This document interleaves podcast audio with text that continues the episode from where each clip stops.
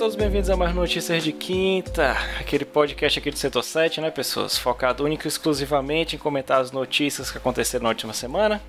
Eu, André Mesquita, roubei o lugar do Rômulo como host, né, pra gente discutir as notícias dessa semana. E os convidados da gente são o nosso queridíssimo caçador da, da Lagoa do Sul, Rômulo Barbosa. Fala aí, Rômulo. Diga lá, pessoas, tudo bem com vocês? Isso, o maior mangaká do Conjunto Mandaré, né? Rodrigo Mesquita. E aí, galera? Tranquilo? Tranquilo. E a gente vai comentar uma notícia essa semana que foge um pouco da nossa assada, né? Somos jogadores, mas a gente vai querer comentar um, jogo, um evento que rolou que trabalha muito com desenvolvedores. Então, como não era o nosso lugar de fala, a gente convidou um desenvolvedor aqui do estado, que é o Rômulo Jardim, o Caveira lá do MNU, para falar um pouquinho do que aconteceu na, nessa semana. Fala aí, Rômulo. E aí, gente, muito obrigado pelo convite, né? Espero poder estar aí trazendo um pouco do nosso viés aqui do desenvolvimento para contribuir com os assuntos de vocês, diversos. Muito obrigado pelo convite mais uma vez. Nada, cara, a casa é sua, né? O setor 7 é aberto aí para todo mundo que trabalha nessa área, principalmente aqueles que fazem as nossas horas de gameplay serem felizes, né, não, galera? Vamos lá. Então, Rômulo, Rodrigo, vamos lá bater quais são as notícias dessa semana, Rômulo? Será que vamos explorar o mundo de Hogwarts finalmente? Vazam mais vídeos do do jogo de Harry Potter e vamos querer saber o que, que acontece, né? Rodrigo, o que, que a gente tem? Então, querem levar um soco no estômago? Pois então se preparem que vocês vão levar não só no estômago quanto no bolso porque provavelmente vazou o preço de boa parte dos utensílios e do PlayStation 5. Além meu Deus. Além disso, falando de preço, bolsa, a Tencent que ela inaugurou um novo estúdio AAA que vai ser focado agora nos consoles atuais e da nova geração, né? Além disso, a gente vai ter a notícia sobre o Big Festival que rolou na semana passada com edição digital, por motivos da do Covid-19. Mas eu quero começar aqui com o nosso caçador, o nosso Rômulo. Rômulo. Diga lá. O que é que magia tem a ver com essa notícia, cara. Conte aí pra gente o que foi que aconteceu. Cara, como um grande. Não um grande fã. Posso dizer que eu só sou fã de Harry Potter, mas não sou um grande fã porque eu não sei as coisas decoradas que nem a galera. Mas como um apreciador da obra da J.K. Saiu em 2018, né? É um vazou. Vazou e bote várias aspas nisso. Um, jogo, um gameplay de um jogo de mundo aberto de Harry Potter. E aí, passou o tempo, foi baixando a poeira e do nada surge de novo novas informações relacionadas à data de lançamento e talvez até novos vídeos vazados. Estão dizendo aí que vai ser lançado em 2021, na janela de 2021, e que ele vai ser open world, como já tinha sido falado comentário anteriormente, onde você poderia visitar Hogwarts e as, os arredores, né? A, a, os locais que nós visitamos ali no universo já pelos livros, tanto como os filmes. E cara, eu vou ser sincero, estou ansioso porque é, você vai poder criar o seu personagem, ou seja, você não vai estar tá ligado exclusivamente a um personagem já existente da franquia, que é uma coisa que muita gente queria, que era ser um estudante que, com certeza, eu como desde pequeno, desde muito novo, tava assistindo, comecei assistindo os filmes e depois fui para os livros, e cara, a vontade que você tinha de poder entrar naquele mundo, participar e conviver e viver aquele estilo de vida era muito grande. Então, com esse jogo, cara, possibilidades aí são inúmeras. Quando eu vi a, notícia, né, eu tava acompanhando muito pelo. A gente pegou a do Jason Schreier, né? Aquele ex-cotar que foi pra Bloomberg agora. E eu vi que ele constantemente ele ficava falando, né? A galera ficava perguntando pra ele, não, e o jogo tal? Não, cara, tá em desenvolvimento, só que tem um problema com a autora. Aí depois ficou naquela da Warner Bros. ter a possibilidade lá do, do estúdio dela, do, nos que ela comanda serem vendidos e os devs, e quem trabalha também na empresa ficava naquela, cara, a gente não sabe se vai ou se não vai. Quando ele falou que realmente ia pra frente, né? Ele noticiou essa semana, a galera ficou um pouco oriçada, né? Porque não é basicamente um jogo que você vai jogar com a galera, né? Assim, os, os personagens principais do, do jogo, né? Ou do Isso. jogo não, desculpe, do, do filme do Harry Potter. Né? Você Isso. vai criar meio que o personagem, né? No, no, universo. É, você cria. Eu espero que você possa criar o personagem. Você vai definir os atributos dele, com certeza, personalidade. E isso vai relacionar é, a possibilidade de você entrar em uma das casas. Aí com certeza abre um leque aí pra você saber como é a convivência, os dormitórios, que nos jogos anteriores de Harry Potter você não tinha muito isso, sabe? O máximo que você chegava a conseguir adentrar na, nas localidades de Hogwarts, né? É, era muito superficial, sempre determinada a um cenário, uma missão específica. Mas como ele vai ser open world, cara, eu acho que você vai poder, sei lá, ah, eu quero, tô precisando de material para minha para minha aula de poções, aí vai lá em Gringotts, aí pega, tira o dinheiro, aí vai, compra na, no beco diagonal. Então, cara, é uma coisa muito louca. Seria... Eu, tô, eu tô muito bom, tô muito emocionado. Sim, mas ela assim de Harry Potter, pra mim, eu não. Eu conheço a obra, eu vi os filmes, mas eu não vi os filmes é, no meio daquele hype e crescimento que as pessoas tiveram. Porque eu vou, vou fazer um paralelo com algo até meio simples. Por exemplo, Digimon. É, pro Digimon, o primeiro, o Adventure, eu vi quando eu era ainda criança, aí quando saiu é, uma continuação, eu ainda era criança, depois do veio o Tree, então eles já eram mais adultos, então teve aquela fase do meu crescimento, assim como o crescimento dos personagens. Então, muito do que as pessoas que curtem Harry Potter é porque ou elas não tiveram muito acesso a mundos relacionados a fantasias e acabaram crescendo com aqueles personagens. Porque para mim, quando eu vi Harry Potter, foi assim, ah, tá, um mundo incrível, que todo mundo diz, mas assim, já é um mundo comum para mim, que jogava muito RPG, e eu não curtia o fato de já acompanhar personagens que já tinham crescido com o público. Então, eu acredito que tem muito disso também, do, do quanto as pessoas cresceram assistindo e, e se apegaram aos personagens. Obviamente, eles crescendo também, né, nos filmes e, e nos livros. Mas uma coisa é inegável, mesmo não tendo essa feição, o universo é muito bom, é muito bom mesmo. E eu acho que ele nunca foi explorado é, de forma boa no, nos jogos. Era basicamente, ah, um jogo do filme aqui, X, e acabou. Pronto. Algo muito simples, meio bom, como o Romulo até mesmo disse. Era só em um cenário específico, uma coisa específica e coisas diferentes de que é, a gente pode fazer nos jogos hoje em dia é criar um mundo bem mais expansivo e fazer você viver esse mundo.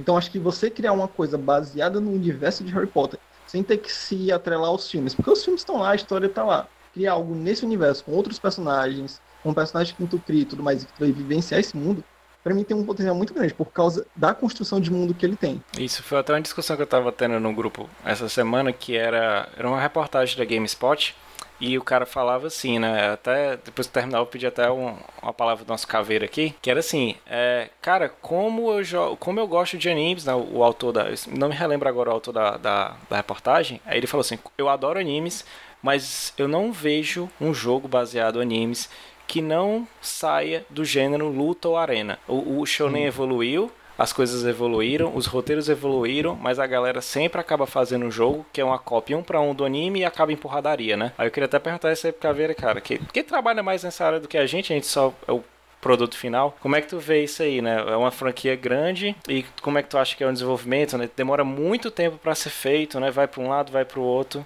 que, que tu acha que, que poderia ser feito no, no, no jogo desse aí, né? Expandir no mundo aberto ou fechado? Lá, dá teu, tuas ideias aí pra Pronto, gente, cara. Né? É, assim, eu acredito que quando a gente tem uma propriedade intelectual muito poderosa, e aí citando o Harry Potter, uhum. é aquela coisa assim, caramba, quando você tem um mundo muito grande, você pode pensar em, em difundir ele em várias, em várias transmídias, né? Então, o filme foi aquela que foi apresentada para as pessoas, foi se criado os fãs, e eu, eu não era muito, eu não sou muito fã de Harry Potter, mas o fato de eu ter pego ele durante durante o meu processo que eu fui crescendo e os personagens foram crescendo e parece que eles foram seguindo a mesma idade cronológica da gente, uhum. aquilo acaba é, tornando a gente uma afeição muito grande e acaba vinculando um público. Então, o Harry Potter, ele tem um público específico de idade. Eu gosto até de fazer um comparativo com o jogo do Pokémon, porque a Nintendo, ela quase todo ano ela lança uma nova temporada de Pokémon com os novos Pokémons, justamente para poder vincular as pessoas daquela época. Sim. Então a gente que é um pouco mais velho tem, ah, eu peguei o Pokémon desde o início, então eu tenho uma tendência a gostar da primeira geração do que das que vieram depois. Se você é uma pessoa que pegou o Pokémon agora, você vai gostar mais dessa geração do que das anteriores.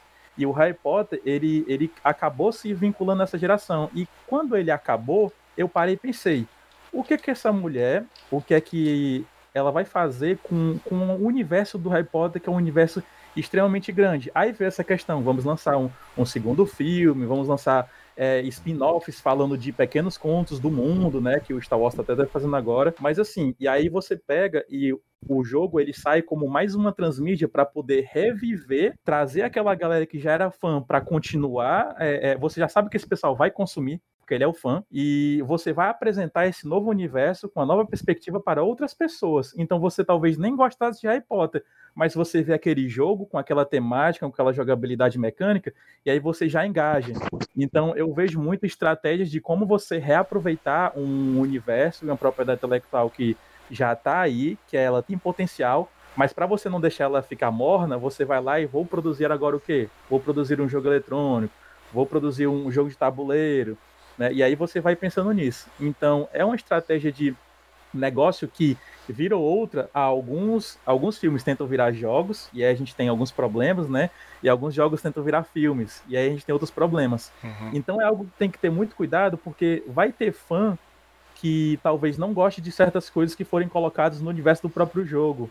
A própria autora, é, dependendo de quem é o diretor do jogo, ela, ela vai se debater: ah, mas isso daqui vai existir só no universo do jogo. Isso daqui não pode existir no universo do jogo porque tem razões contratuais com alguns estúdios, saca? E é por isso que a gente tem vários Homem-Aranhas diferentes. Mas, assim, é... tem uma demanda muito grande. É... As pessoas têm um cuidado muito grande para trabalhar, principalmente a propriedade intelectual. E aí depende muito de como é que eles vão manter é, as pessoas animadas para esse jogo, né? Como vocês comentaram se falou muito tempo atrás, depois se parou no tempo, lançaram-se outros títulos de Harry Potter. A gente teve um Harry Potter de celular que era só contando uma história. Sim. E eu achei muito legal. Eu baixei também porque eu queria ver onde é que isso ia chegar. Tem coisas que eu não eu não sou eu sou uma pessoa um pouco preguiçosa, então não tive capacidade de ler os livros. Então jogar o jogo me daria a oportunidade de entender mais do mundo. Então o jogo ele é um, uma ferramenta que auxilia você a conhecer ainda mais esse mundo. E daí você pode migrar pro livro e vender mais livro e vender transmídia, saca? Isso, essa, essa parada é legal, principalmente hoje em dia, né? Porque antes era, as mídias eram bem separadas, né? Então tinha um público de cada nicho.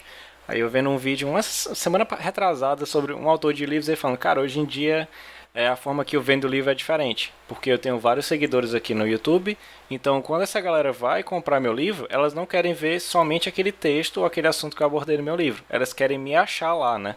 Eles querem achar é, traços de algo da minha personalidade lá. Então tem, tem muito isso hoje em dia que mudou. E essa questão do Harry Potter que tu fala, eu, eu penso, trazendo um jogo que refez isso e mudou um pouco o patamar, foi o primeiro Batman, né, o Arkham Asylum da Rocksteady. Porque muito jogo de super-herói era aquela, ou adaptava o filme, adaptava o quadrinho e não era aquela coisa toda.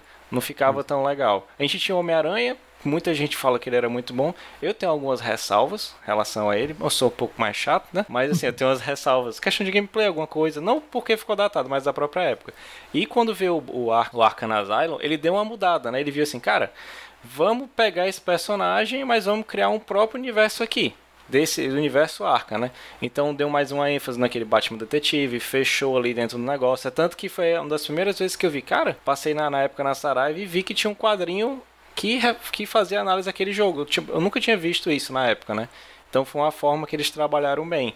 E eu vi até uma galera falando, se eles conseguirem fazer isso com o mundo do Harry Potter, tipo assim, façam algo bacana, que seja o universo estabelecido, que a galera lembre do jogo e que do jogo a galera saia para voltar pra mídia, pra ir pro livro e pra ir pra outras coisas. Eu acho que isso aí seria bem interessante, né? É, e só com, complementando, né, tu tinha perguntado, tu tinha falado sobre os jogos shounens, né? Os ah, shounens japoneses. Isso. E assim, a gente entende que o, o mercado asiático, vou falar assim, ele é um mercado que ele consome muito rápido as coisas. E lá existe uma competitividade muito grande entre os títulos, principalmente entre os animes, os mangás, principalmente. Então, o, os diretores, eles têm que eles têm que competir muito assiduamente uns com os outros. E infelizmente a galera consome muito é, o shonen e a batalha. Isso. Então quando o pessoal tenta fazer um, jogo, é, já, já corre logo para a batalha, não quer nem botar tanta uhum. conversa, tanta história, porque se você quiser história, você vai lá e consome um mangá, consome um anime. O jogo ele, ele quer realmente focar você na ação, que é o que dá o, o, o gancho para o público que consome esse jogo. E por isso que a gente vive vendo é, jogos de batalha de vários, de vários títulos, né? Então você tem One Piece junto, você tem é, no Taizai, você tem vários títulos que foram concatenados num único jogo e bota a galera para se quebrar porque as pessoas querem consumir isso. Né? Então a gente acaba tendo realmente um, um déficit de encontrar um, um jogo que trabalhe o anime que ele não seja só que ele não seja só caindo na porrada. Saca? Até porque tem, tem muito lance do investimento também, né? Por exemplo, você vê o, o One Piece. One Piece é aquele World Seeker, que é meio que um RPG de mundo aberto, mas assim, ele não é um jogo muito bem trabalhado, ele é bem fraquinho. Até mesmo porque tu vai, sei lá, botar lance de algo como Sylph, por exemplo, você sai se escondendo e tudo mais. Mano, como é que. Onde o Luffy ele vai ter capacidade cognitiva para pensar em se esconder e fazer alguma coisa? Nunca. Tipo, pode muito do personagem, taca? Então, assim, acho que é muita questão de, de investimento e como saber trabalhar na obra também. Perfeito. Pois é. E, Caçador, você queria complementar alguma coisa, rapaz? Rômulo. Nosso Rômulo. Hã?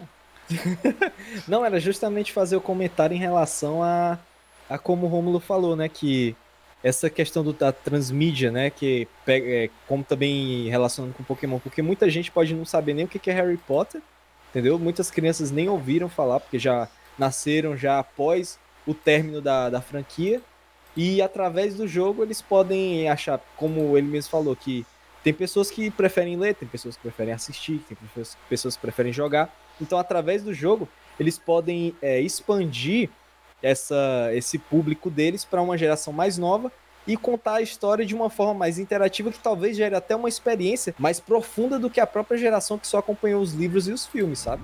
Exato.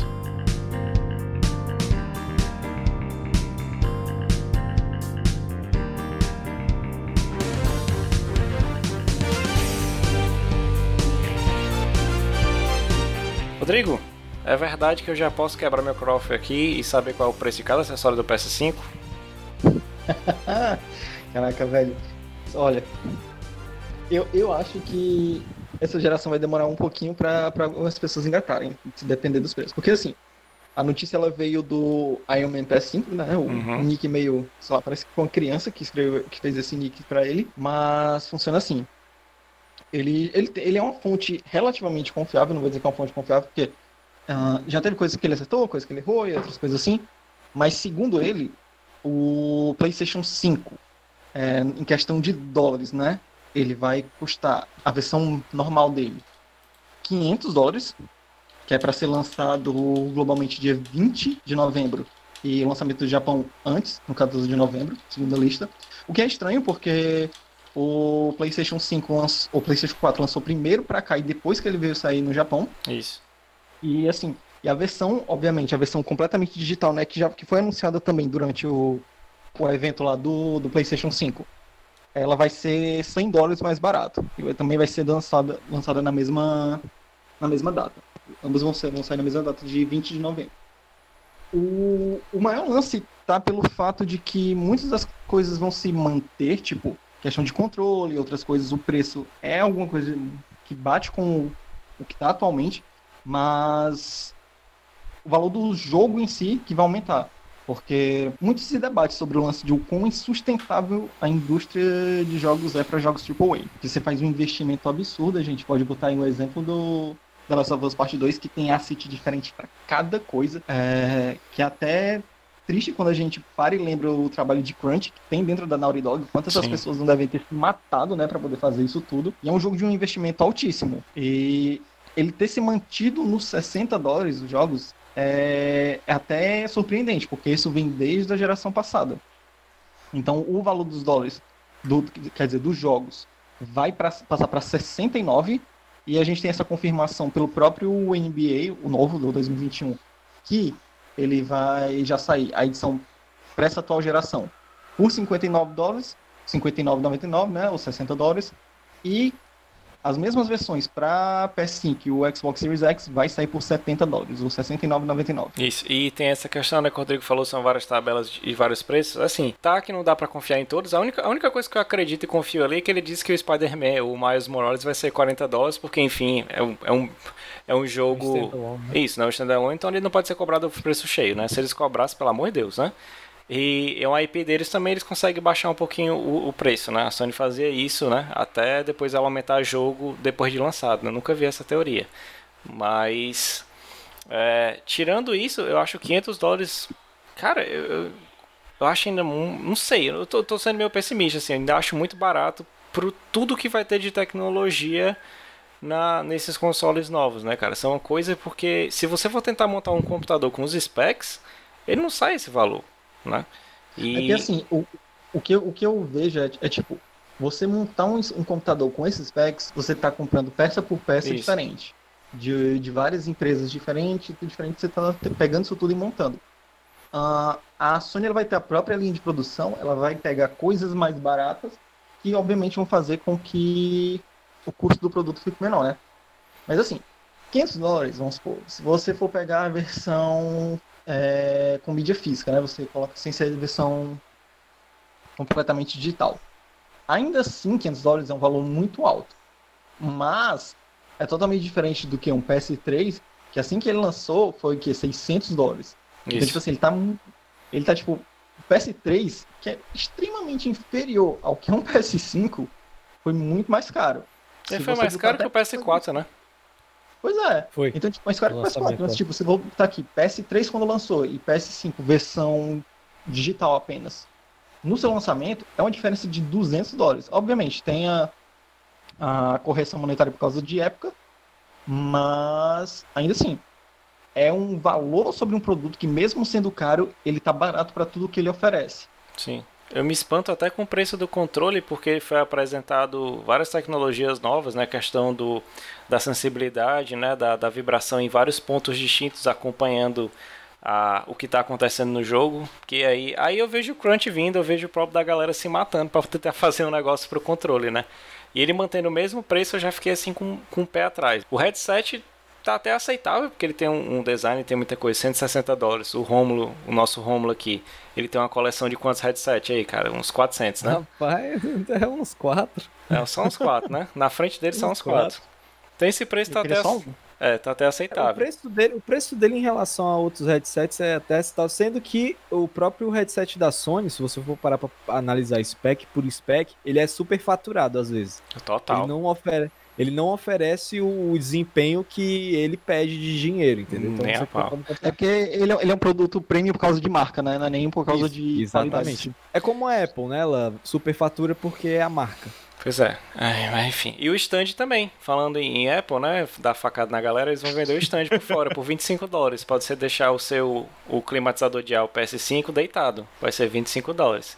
Mas, aí eu queria perguntar pro Caveira essa questão. Cara, falando aqui de preço, aumento de preço de desenvolvimento de jogos, tu, na sua visão, você acha que realmente pra a gente focando assim na AAA, tu pode até puxar para as outras menores também, indies ou estúdios menores. Tu acha que tá ficando insustentável ou tem alguma relação de o lucro que as empresas estão tendo, se eles estão inserindo muito mais coisas, como até é dito, né? Sem necessidade ah. para aumentar o valor, o que é que tu acha nesse, nesse quesito aí desse aumento? Vamos lá. Eu tive a oportunidade de, de acompanhar a, a, a Sony, né? Lançamento do PS5. E a gente acompanhou os títulos e tal, achei irado.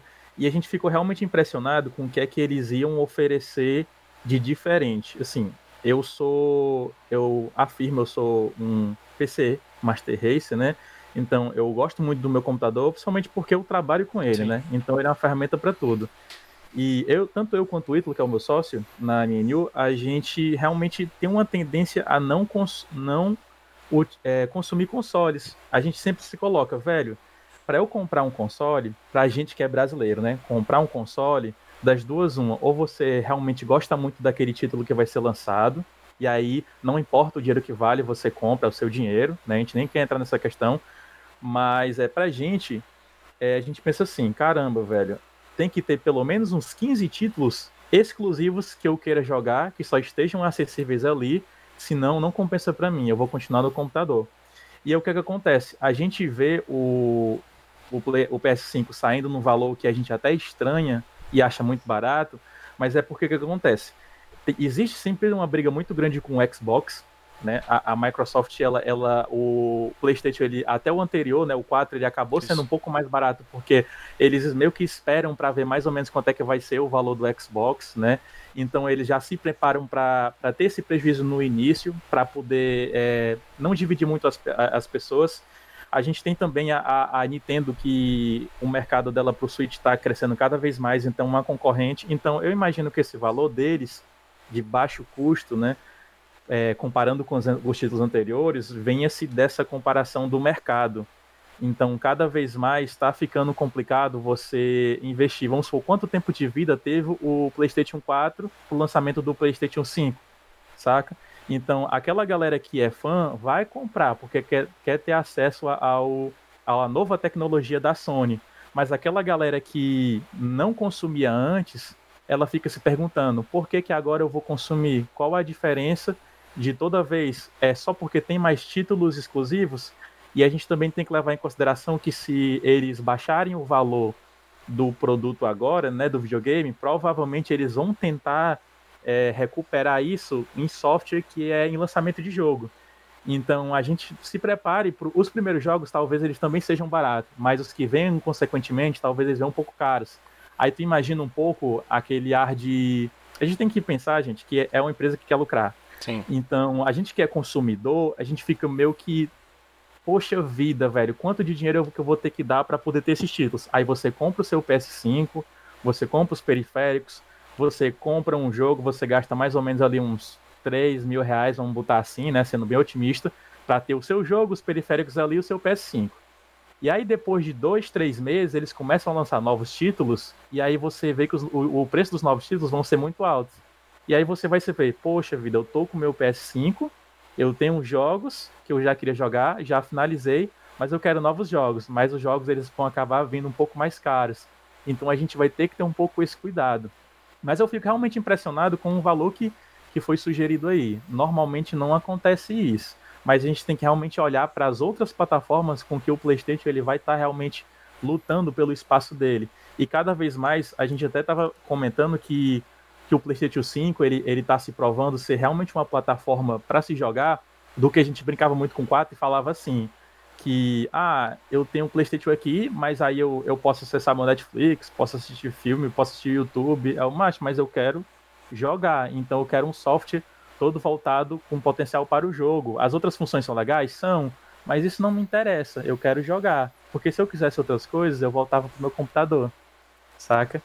Então eu acho que é muito uma questão de mercado a, a valorização dele tá nesse valor, né? Mas vamos ver o que é que realmente vai, vai se dar, né? No fim a gente ainda está no Brasil, infelizmente para o mundo é um valor. Ele estava até com essa premissa de um, um valor mais justo para que as pessoas possam ter acesso em meio à crise mundial que a gente está tendo, né? E é interessante a gente falar de crise econômica porque o setor de jogos ele tem crescido ainda mais durante essa crise, né? Porque as pessoas estão dentro de casa, elas querem se divertir. Então, é, esse valor que eles iam dizer que ia ser mais justo para o mundo todo, a gente não sabe quando chegar aqui no Brasil quais são as taxas que os nossos vendedores vão estar vendendo para gente, né? Isso. E aí esse é o, é o problema. Pois é, e, e, até puxando nesse ponto que tu falou do mercadológico, né, é porque a gente também, né, nessa atual geração, a oitava, né, que vai, vai passar a ser a geração passada em novembro, ela estabeleceu a, a questão do, do outros tipos de console, né, você tem uma versão standard, que seria o PS4 normal e o Xbox, e depois eles criaram essas versões mais premiums, né, que veio com o PS4 Pro e o Xbox One X. Nada me tira da cabeça também, se eles já fizeram isso, provavelmente eles acabem fazendo futuramente. Porque até o final desse ano, se eu não me engano, essa tecnologia de US SSD da Sony, ela é top de linha.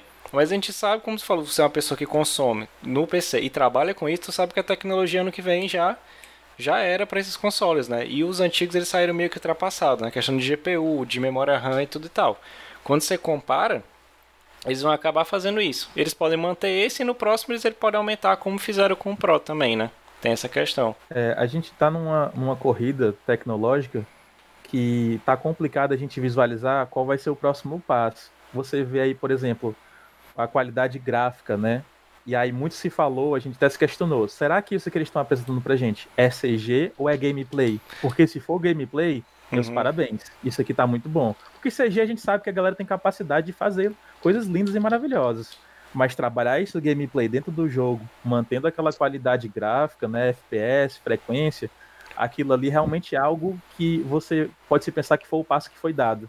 É. E aí a gente percebe que e qual vai ser o próximo? Se eles lançarem um próximo console, o que é que eles vão ofertar, né, para um próximo console? A gente está começando a ficar um pouco nublado porque a gente não, não entende até que ponto que a tecnologia está crescendo mais, saca? Isso. Pois é, eu, como eu gosto de jogar tudo, né? Tu falou a questão de qual jogo consumir, aqui, aqui no setor, né? A gente faz a vaquinha, né? Cada um tem a conta do, do canal e a gente junta ali os mil réis e pra gente jogar e fazer a, a. todo mundo poder jogar o jogo. Só que também eu, Romulo Rodrigo, né? A gente, a gente curte jogar tudo. Então, se a gente vê um jogo assim, indie na promoção que chamou a atenção da gente, seja por característica gráfica, jogabilidade, eu vou lá e compro. Porque tem muita gente ainda que é uma mentalidade que é só vou comprar isso para comprar aquele da grande indústria e tal. Beleza, cara, mas assim, como é que tu quer que aquilo cresça se tu tá dando só dinheiro para aquela galera X? Olha pro outro lado, tem uma infinidade de jogos. Hoje é muito mais fácil você chegar e comprar numa loja virtual um jogo que, que, que era impossível você conseguir comprar um jogo indie antigamente, né? Então eu vejo muitas questões. Eu vou comprar como eu faço no meu PS4 aqui. Um dia desse, antes dele queimar o bichinho, que eu tava jogando The Last of Us, eu fui abrir a infinidade de jogo que eu tinha indie, que eu fui comprando de promoção que eu gostava, que eu queria jogar. Cara, tinha muita coisa, muita coisa boa mesmo, né? E os que mais me chamaram a atenção naquela. Tu lembra, né? Foi o Little Devil Inside, não foi, Romulo? Que a gente olhou, cara. Cara, esse jogo, jogo lindo. fantástico, velho. Fantástico. Ele traz justa. E o mais legal é que a gente até levantou um debate depois, se não me engano, no Notícias de Quinta. Eu acho que até do, do, do evento. Que às vezes não é necessário um gráfico super lindo, maravilhoso, super detalhado. Uma boa direção de arte e um bom, um, um bom pensamento relacionado ao gameplay, como a jogabilidade vai se dar, é muito melhor do que gráficos hiperrealistas. Por exemplo, você pega é, Journey. Journey foi uma experiência única para muita gente. E ele não tem nenhum gráfico realista, ele tem gráficos lindos. Por quê? Porque é uma ótima direção de arte. Agora pega um Crisis. Crisis vai ser remasterizado, já deu delay porque não tem como. Porque os bagulho não roda. E você vai jogar o jogo é a mesma coisa. Tá, tá, tá, tá, tá, tiro pra todo lado, tiro pra todo lado. E não muda nada. Não, não, traz, não traz uma inovação, a não ser graficamente falando, né? Então, é, eu acho que os estúdios indies, eles vão... Principalmente nessa, nessa geração que eu tô percebendo que tá tendo é, os, os estúdios, desde a, começou no PS4, né? Por exemplo, grandes estúdios estão dando verbas e dando aporte a estúdios menores. Então eles vão ter chances de fazer muito mais coisas, cara, nessa geração nova agora, com arquiteturas muito mais parecidas com computadores. Então fica muito mais aberto a acolher esses estúdios menores para produção de grandes jogos, cara, grandes títulos. Essa é uma boa, né? Isso daí que você comentou é interessante porque de uns tempos para cá a gente entende que o AAA ele tem um investimento muito alto, é muito caro e existem datas para se soltar, e aí tem alguns problemas que acontecem depois que o jogo é soltado, porque não é só o desenvolvedor, o produtor, você tem uma gama de acionistas, de pessoas que estão jogando dinheiro naquilo ali e querem ter o retorno do dinheiro, querem ter o retorno do investimento. E os, as publicadoras, elas começaram a perceber que pequenos grupos concisos e um bom investimento naquilo, eles conseguem construir é, jogos bonitos, jogos bons para ser consumíveis, né? Que acaba não custando tanto. Então, o, eles começaram a perceber, caramba, e se a gente pegar essa galera aqui, que a gente sabe que é muito boa profissionalmente, prender todo mundo desde do canto, colocar um título para eles trabalharem e eles vão ser um jogo que vai se pagar fácil para a publicadora, sabe? Um, um, dos medos que a gente até tem como independente é quando as grandes realmente empresas perceberem a, a, a fonte de dinheiro que é pegar um grupo, botar eles para produzirem um jogo né, pequeno, um jogo com custo bem menor do que o AAA, só que ele tem uma capacidade não de lucrar tanto quanto o AAA, mas de realmente ter 300, 400% de lucro em cima do custo dele, porque aí a gente começa a perceber, caramba, né? E aí tem até uma discussão que a gente já travou, que é aquela questão do o cara que está na empresa, que ele deixa a empresa, que é aquele cara que é profissional, programador, artista, que ele é muito bom, e aí ele chama os outros colegas dele que são muito bons, né? E eles decidem criar uma produção própria e botar o jogo para frente, né? Eles são independentes ou não, né? É uma discussãozinha interessante que a gente gosta de pautar. Mas tem essa questão também, né? É, é mais lucrativo você recorrer para o cara que está tentando colocar a ideia dele, porque você só tem que entrar realmente só, né? Entrar realmente com a publicação e fazer com que esse pessoal realmente crie uma rede e engaje as pessoas a consumir o jogo. Então, você pega aí um, uma Nintendo da vida, que principalmente agora no Big, que, no Big, que depois a gente vai comentar sobre, eles trouxeram o facilidade para acessar o dev kit deles, desenvolver para o Nintendo Switch, tá cada vez mais fácil. E aí a galera vai tentar, velho, chegar tipo assim, tá aqui, ó, jogo pra gente, Nintendo. Vocês querem nosso jogo? Vocês querem nosso jogo? E eles vão começar a abrir uma gama e investir nesse mercado e vão ter jogo à torta e direito e não vão precisar tirar do próprio dinheiro para produzir os jogos. Pois só é. para publicar. E, isso aí é massa, né? Até para o Ítalo que entrou aqui, mandou um beijão para você, né? Se inscreveu e ver o GIF do Rômulo louco aí. É, é, a própria EA faz isso com EA Originals, né? Tem jogos que, que vêm do estúdio dela. Um que eu gosto de citar é o Unravel, que é um jogo que eu tive uma, uma experiência sensacional, que é aquele do. Não sei se você já jogou, Caveira, que é do Novelo de Lã que ele conta uma história todinha. O seu personagem é um novelo de lã, um bonequinho de lã, né? Só que ele, ele, ele te transporta pelo mundo real, né? E ele vai contando uma história sem ter fala, sem nada. É perfeito. Geralmente, quando eu, quando eu levava pra sala alguma coisa, eu gostava de botar ele, porque ele trabalha muito com a imaginação. E era um jogo de um estúdio pequeno, aí ele botou a grana, vendeu, e é como você acabou de falar. Lucrar em cima, porque não gastaram aquela gama de dinheiro que eles gastam no jogo AAA da vida, e tiveram um lucro muito foda, né? O é. Unravel pra mim era, era iradíssimo, cara. Eu acho que até o Ítalo tá chorando aqui no chat quando eu falei dele. é, tem, tem isso. A gente gosta muito de, de conversar que a gente não tem com o desenvolvedor dependente, ele não tem como bater no AAA por vários motivos, principalmente pelo, pela questão do investimento financeiro. Então a gente tem que tentar fazer tirar leite de pedra, né? Então fazer jogos que realmente as pessoas possam dissociar daquilo que está já sendo consumido por todo mundo. Então, às vezes, o, o, cara ele consome um indie porque ele percebe assim, caramba, tem valor nisso daqui, mesmo sem isso daqui estar tá lá no, no hype. Pois é. Sabe? E isso aí entra num negócio que eu comentei com o Romulo e com o Rodrigo, quando eu tava escutando um podcast que é, é, os projetos do Setor 7 é bem parecido com o Easy Allies, que era a galera que era do Game Trailers. E um dos membros ele citou o seguinte, cara, a gente tá aqui, igual a gente nesse momento, é, a gente faz parte de um nicho de um nicho. A gente faz parte de um nicho que gosta de jogar videogame e um nicho que gosta de discutir sobre ele. Né? A grande maioria da galera só vai lá, compra aquela caixa preta dele, bota o jogo lá dentro, joga aqueles AAA que ele conhece, um NHL, um FIFA, alguma coisa, um Call of Duty e pronto. Ele não vai querer ouvir mais nada. E assim, é, a gente não, ele não, não tem essa discussão, né, cara? E, e, é difícil. É massa quando a gente traz alguém aqui, ou então quando a gente traz algum joguinho que a gente tá jogando di diferente dessa dessa, desse patamar dos jogos, nessa primeira prateleira, porque a galera conhece e consegue ver outras histórias, cara, que são, pra mim, às vezes são tão bom quanto, né? Eu entendo que o modelo AAA... Até... Fala, Rodrigo. O exemplo, ele pode até ter a noção também, porque até mesmo pra indústria é, focada na área do indie, já tem até o famoso indie AAA, que é, sei lá, por exemplo, você pega um, um Ori in the Bind Forest, que é da, da Microsoft, né? É uma empresa indie que fez, mas tem um investimento de é, alguém grande, né? Que é a Microsoft. Então, tipo, até mesmo alguns indies, eles já estão se sobressaindo um pouco mais comparado a outros, e aí você fica aquela coisa, hum, ainda é indie mesmo, só por ser um jogo pequeno e não em uma escala monstruosa como é esses jogos de mundo aberto e outras coisas assim, ou deixou de ser indie, ou então, tipo, até indie vai começar a ter indie do indie e indie indie normal.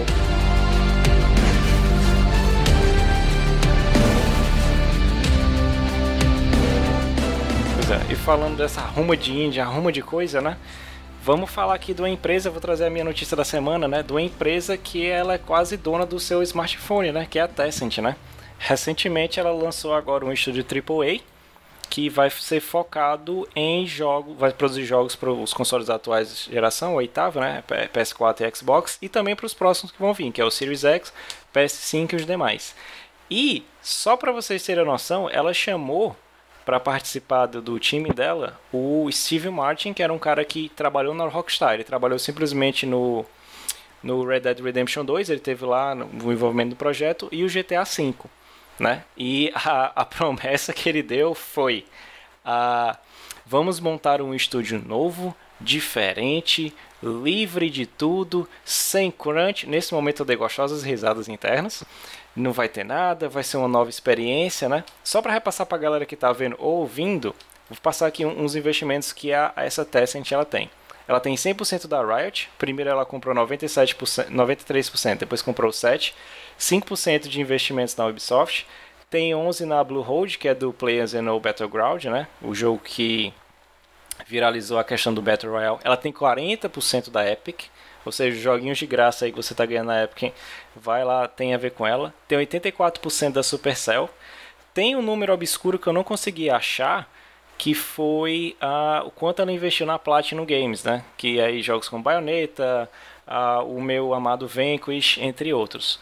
Além disso, é, cara, ela domina o mercado, né? Ela já tinha um, um mercado ali de celulares bastante é, difundido, né? Já era bem feito. Mas entrando no AAA sendo uma empresa chinesa, né? Como o Caveiro começou aqui, é um mercado diferente, né? E, Rodrigo, eu queria saber contigo primeiro, né? Depois eu ouvi dos outros. O que, é que tu acha disso, cara? Tu acha que ela é. O que é que ela vai alçar? O que é que ela pode chegar com esse rumo aí, focando em. Não vou dizer AAA, mas jogos de grande escala para consoles de mesa mesmo. Assim, a Tencent, ela tem muito investimento e pouca produção.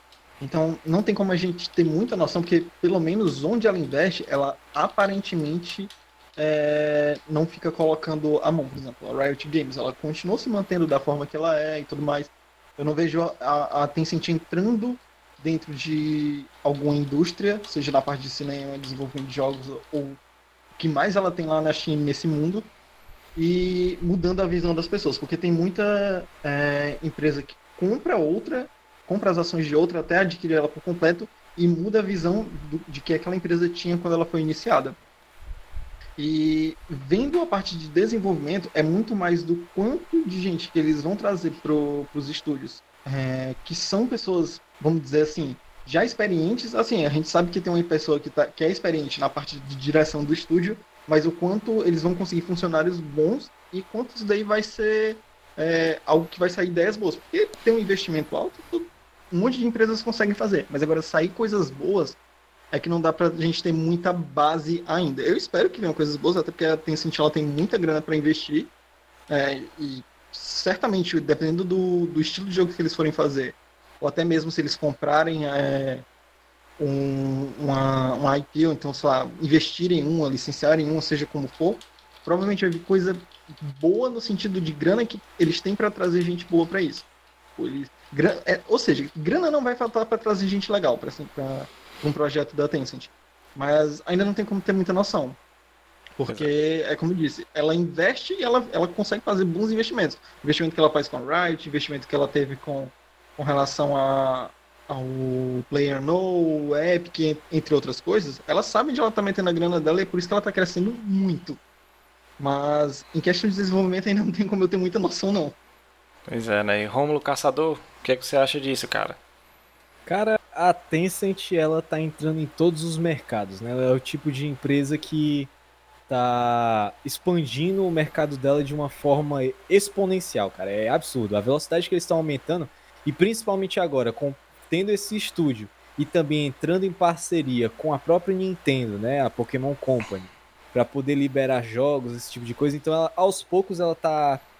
Vou nem dizer aos poucos, ela tá realmente entrando com muita força no mercado de jogos. E querendo ou não, é como tu falou, né? Tipo, trazer o, o ex-presidente da Rockstar para poder para poder ficar à frente do estúdio, para poder dizer que não vai ter crunch, sendo que querendo ou não, se você tá trabalhando com AAA é quase que impossível isso não acontecer, a não ser que você queira ter um, é, um investimento em um processo de desenvolvimento de quase 10 anos para poder você ter uma coisa com qualidade, só que trazendo os limites humanos de cada pessoa é, eu acho que a gente tem que ver muito como ela vai alterar a forma com que essas empresas vão, vão funcionar. Que a gente não pode lembrar, a gente não pode esquecer que muitas empresas, após serem compradas por grandes é, conglomerados ou empresas grandes, acabam se desconfigurando da forma original e meio que saindo do ramo. Vide Blizzard, que foi comprada pela Activision, que começou a fazer um monte de porcaria é, vários estúdios, é, é, tipo, grandes, grandes nomes que acabaram que descendo pela, pelo ralo por conta dessa, dessa má administração e visão, né? Em relação ao universo dos jogos e desenvolvimento. Pois é, né, cara? E acontece, e falando, eu citei só o Steve Martin porque ele é a pessoa que vai estar tá lá na frente, mas ele tem, tá contando com outros nomes da indústria. Tem gente que já trabalha na Rocksteady, tem gente que já trabalha em outros N N Studios, né? Caveira, qual é a sua opinião em relação a isso aí, cara? Você vê como o Rodrigo falou, é um alto investimento, mas é, vamos esperar alguma coisa? Ou tu acha que ela vai investir, mas só mantendo ali básico e fazendo alguma coisa simples ali por enquanto? Não, é, é assim, sempre que você tem muita grana, e, a gente viu a Tencent crescendo, até, é, ah, beleza, Tencent, a empresa está crescendo, está crescendo, está crescendo. Só que teve uma época quando a gente viu que eles estavam comprando estúdios pequenos, e ele, de repente eles compraram quase todos os estúdios pequenos, velho, lá na Ásia, e que eles perceberam que tinham. Assim, ah, essa galera aqui produz, né? Vamos comprar eles, vamos comprar eles. Então eles têm muita grana. É, teve uma coisa que foi citada aí, que eu concordo muito, que é o fato de que aconteceu com a Blizzard, né? A gente tem que entender que o mercado de jogos, ele é um dos mercados mais lucrativos, um dos mercados mais lucrativos do mundo. Em meio até uma crise de pandemia, a gente é, a galera que desenvolve, a galera que está publicando jogos é, ganha muito dinheiro, muito dinheiro mesmo. E o que, que acontece? É, os acionistas eles percebem assim, nós queremos ganhar dinheiro em cima desse pessoal. E aí acontece o que aconteceu, por exemplo, com a Blizzard, né? A gente tem uma briga muito grande de pessoas da empresa que querem produzir o jogo da maneira que eles acreditam que vai ser o, melhor, a experiência que eles querem construir para o público, e aí você tem os acionistas. Mas e aí, quanto de dinheiro a gente vai recuperar? Em quanto tempo a gente vai recuperar? E aí você tem uma, você acaba prejudicando um pouco a experiência do jogador, do usuário, por causa dessa questão. A gente teve esse problema que teve com a Blizzard recentemente de que eles prometeram entregar um título que já era um título que as pessoas queriam tanto, e aí quando o título saiu, é, foi um, um, desastre. As pessoas olharam assim: não é nisso que eu quero investir meu dinheiro. Isso aqui é mentira, vocês estão me enganando. E muita gente já tinha comprado o jogo. E aí foi um problema muito grande. Teve gente até dizendo que, tipo assim, a empresa lançou isso porque tinha que bater as contas com os acionistas depois que a galera fosse pedir o retail, né, que era o reembolso. É, esses meses aí eles já tinham, já não iam cobrar para os acionistas agora. Então, por exemplo, a, os acionistas iam ver só o valor que a galera tinha vendido mas quando fosse pedir o reembolso, isso não iam para eles agora, e eles iam poder controlar melhor os acionistas. Então, a gente tem que ter em mente que a Tencent, ela tá ali botando a bandeirinha dela em cada estúdio, botando o territóriozinho dela. No momento que ela quiser pegar o mercado todinho e começar a dizer o que é que ela vai fazer com aquilo ali, não vai ter mais ninguém para bater nela de frente, saca? Então vocês podem perceber, né? Te teve até um, um, um, a notícia que saiu acho que foi. É, tá com uns dois meses, né? Que, que a Tencent já, já era um. A marca da Tencent ela já era uma da, da, da quinta mais valiosa do mundo, saca? Não sei como é que tá agora. Mas é, acho que deve ter caído já. Mas assim, é uma empresa que é um setor, né? Um acionista que ela tem um, um poder aquisitivo muito grande para comprar, como foi dito. Ela pode não fazer nada agora. Ela pode esperar 10 anos para começar a agir. Mas a questão é, tá comprando todo mundo, tá comprando muita gente. No momento que eles quiserem citar algo, no momento que eles quiserem se posicionar algo, né, a gente simplesmente vai ser o consumidor que vai ter que aceitar. Por quê? Porque tudo que eles estão produzindo, tudo que está é, sendo produzido, eles estão metidos. É, o que acontece lá na própria China, né? Eles têm um monopólio de, de, de várias coisas. Vai de aplicativo de celular, de, de mensagem, tudo tal, né? Imagina se acontece isso aqui no gabinete de uma determinada pessoa, do filho de alguém, né? Fala, ele ia adorar mandar mensagem pelo zap da Tencent lá para todo canto. Então, cara, ele é, é, uma dominância assim que quando eu vi uma primeira reportagem é, foi no portal, foi no Drop Jogos, né? Foi o, o o Pedro. Aí ele falou assim, cara, é interessante essa compra da Tencent, mas ele puxou N outras notícias, né? Para falar uhum. o quanto isso poderia ser complicado no futuro. Essas compras de pouquinho e como ela poderia meio que forçar o mercado de jogos a trabalhar de uma determinada forma ou então barrar certos jogos de entrar no mercado. Que a gente viu isso acontecendo com, com, a, com a besteirinha que é o Animal Crossing. Quando fizeram aquela brincadeira lá, tipo, bloqueia o jogo aqui, bane, pá, tira, né? Então tem, tem, a gente tem que ter um pouco cuidado disso, né? Porque ele não influencia só na questão do jogo, mas tem muita gente que trabalha, cara. Então a gente tem que olhar sempre os dois lados, né? É interessante é, e... que seja um estúdio, mas vamos, vamos ver aí, né? É, e essa questão de que não vai ter crunch, eu acho assim que a gente tem que eles têm que tentar vender a proposta pra galera. Inclusive, muita gente que, que, é, que desenvolve tem uma vontade, assim, não de colocar o seu próprio estúdio ou seu próprio jogo para frente, mas quer trabalhar em grandes empresas, fica à mercê de um, uma, uma parada que é o seguinte: eu não posso falar disso porque eu nunca cheguei a trabalhar para uma grande empresa, né? E espero crescer com a minha o suficiente para poder não precisar fazer isso. Mas tem muita gente que diz assim: caramba, o meu sonho é trabalhar numa Blizzard, o meu sonho é trabalhar num, num, numa, numa EA, né? E as empresas elas vendem muito bem isso. Mas quando o cara tá lá dentro, e eu digo isso pela Blizzard, por pessoas que saíram da Blizzard, né? Que a galera dizia que não bastava o cara ser desenvolvedor lá para ele se bancar, lá, lá onde a empresa cedia, né? As pessoas tinham que ter uma segunda fonte de renda. E aí você percebeu o quanto a galera, não é que eles estavam sendo mal pagos, né? Mas o, o que é que estava custando o trabalho dos caras, né? Que eles não conseguiam dedicar ou precisavam de uma segunda fonte de renda. E aí você começa a perceber que, hum, trabalhar numa grande empresa de jogos talvez não seja o que eu realmente queira. Então isso é uma das coisas que até motiva o desenvolvedor independente a juntar aquela galera, né, a acreditar no sonho realmente, porque às vezes, na maioria das vezes, dá errado, ou então você tem que ter um tempo aí de vida para poder se dedicar, para poder ter um espaço, para poder ter outras publicadoras que acreditem nisso, porque elas querem ganhar dinheiro em cima do seu jogo, porque você quer ganhar dinheiro. Exatamente isso, quem faz jogo tem que ter o viés de querer ganhar dinheiro, porque senão você está fazendo jogo errado, alguém vai passar a perna em você, nem que seja publicadora, e você não vai acabar ganhando nada por isso, né? E não se sustentando com isso. E aí você tem as grandes empresas que elas vão até você pode simplesmente pegar assim, seu título aqui, vamos lançar outra coisa para bater nisso, vamos lançar outra coisa. E aí, cara, as outras grandes empresas que querem estar tá entrando nessa seara do, de publicação de jogos que tem que ficar espertas né? Como é que a concorrente deles vai crescer, esse, esse tubarão aí, essa baleia que tá crescendo aí, saca, descontroladamente, e, e o que, que eles vão fazer? Vão se vender para ela também? Aí vai virar um monopólizão que agora só joga os jogos que eles disserem, saca? Pois é, e... e interessante que é, em relação a essas empresas que você. É, as pessoas percebem que às vezes não é tão bom trabalhar para uma grande empresa. Um exemplo básico disso daí é a Band, cara. O que que Sim. aconteceu? Eles com a EA, eles entraram, fizeram o Destiny, Destiny 1, Destiny 2 e perceberam que o próprio público não estava gostando das decisões que eles eram forçados a tomar por conta das influências da, da EA. Então eles literalmente foram contra a, a, a política e saíram, cara, e cortaram relações com a EA e abraçaram aí tentar ser um, um estúdio indie, né? Porque eles são bem maiores do que a maioria dos estúdios.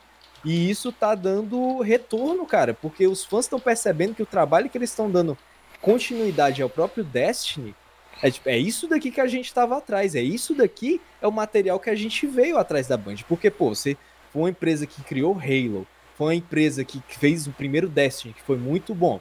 Destiny demorou, começou meio, meio ruim, sabe? E é, teve o seu meio, meio, meio trôpego, o próprio Destiny, mas depois que veio a expansão que expandiu mais o sistema, o pessoal, ah, isso aqui é que é, isso aqui é que é bom. Então eles perceberam que as, as políticas da própria EA estavam barrando o avanço do próprio estúdio, cara. É, mas é. Parece até a história do setor 7, né, Rom? Mas vamos passar pra próxima, né? é, não pode deixar essa treta pra lá.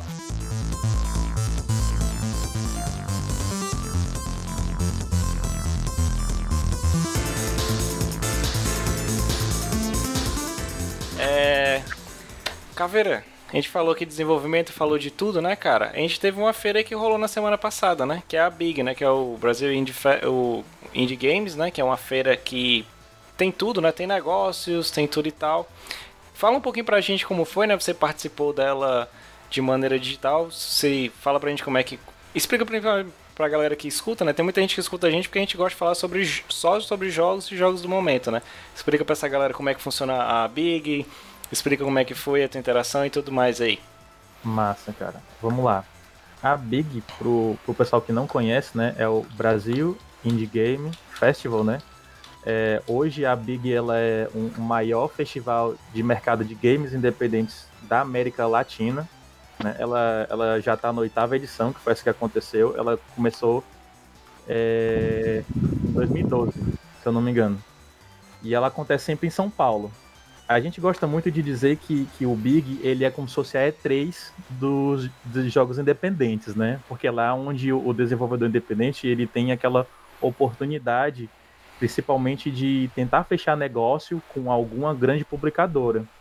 Então, o Big é um, é um, um evento que ele é aportado, patrocinado por, por grandes nomes da empresa. Aí você tem Nintendo, Xbox, Microsoft, você tem Giants da Unreal, né? Você tem Google Play, então você tem Steam. Então, tudo que, que existe do consumo de jogo é tá focado nesse evento. E aí, na Big desse ano, ela teve que acontecer digital, então foi a primeira proposta digital. E eu nunca tive a oportunidade de. Na verdade, nunca tive oportunidade, né? Eu não tive condição de participar da, das vezes anteriores, porque a gente sabe que é caro ir para São Paulo, né? E participar das rodadas de negócio, às vezes é um pouco salgado se você não tiver um, um produto para levar. E aí a gente tenta fazer uma cotinha. Então, às vezes, vai uma ou outra pessoa do estúdio, né? Quem, quem, já, quem já participou, acho que foi umas duas vezes, ou foi uma, foi o meu sócio, o Ítalo, que ele teve a oportunidade de ir para lá. E é o que, é que acontece. Aqui em Fortaleza, a gente tem a SEM de Jogos, que é, já aproveitando para fazer um jabá, é a Associação Cearense de Desenvolvedores de Games, né? E aí nessa senha de jogos a gente tem algumas empresas. E aí a gente teve uma oportunidade de que algumas pessoas é, pudessem estar tá indo participar do Big, né, com parcerias com, com o Sebrae, com, com, com várias outras empresas que, que facilitam esse investimento nesse setor do desenvolvimento de jogos crescer, principalmente o independente. E aí, nesse ano, é, várias empresas puderam ter a oportunidade de comprar os seus passes para negociar com as empresas, né? Então, é, é um momento que que é muito importante para a gente que quer produzir o nosso jogo, que quer ganhar um espaço, que quer tentar começar a ganhar um, um, um pouco de. Tirar um pouco de renda, né? Dependendo dos negócios que, vão, que podem acontecer ou não. E essa Big foi muito interessante porque é, eles ainda assim continuaram fazendo a rodada de negócio. Você tinha que pagar para poder conversar com as empresas, para conversar com os profissionais, porque enfim, né? Juntar toda essa galera aí exige um custo, trazer todo esse pessoal, nem que seja online, exige um custo também de organização de tempo, mas eles disponibilizaram é, as palestras todas gratuitas para você participar.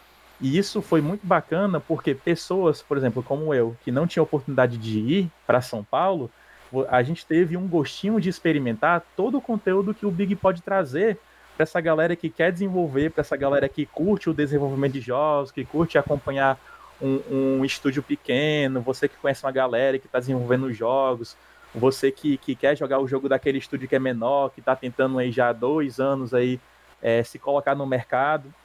E aí lá a gente teve bastante coisa.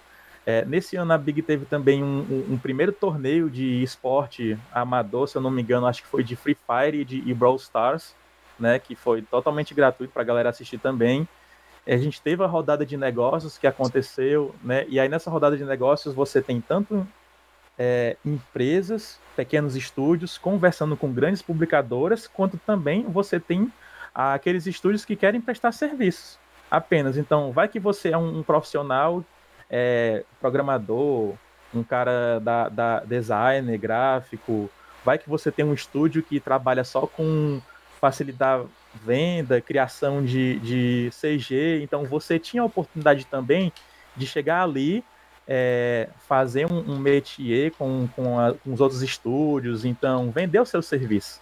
Então é um, acontece um grande hub de negócios na Big, porque é, é o cenário que foi montado para isso.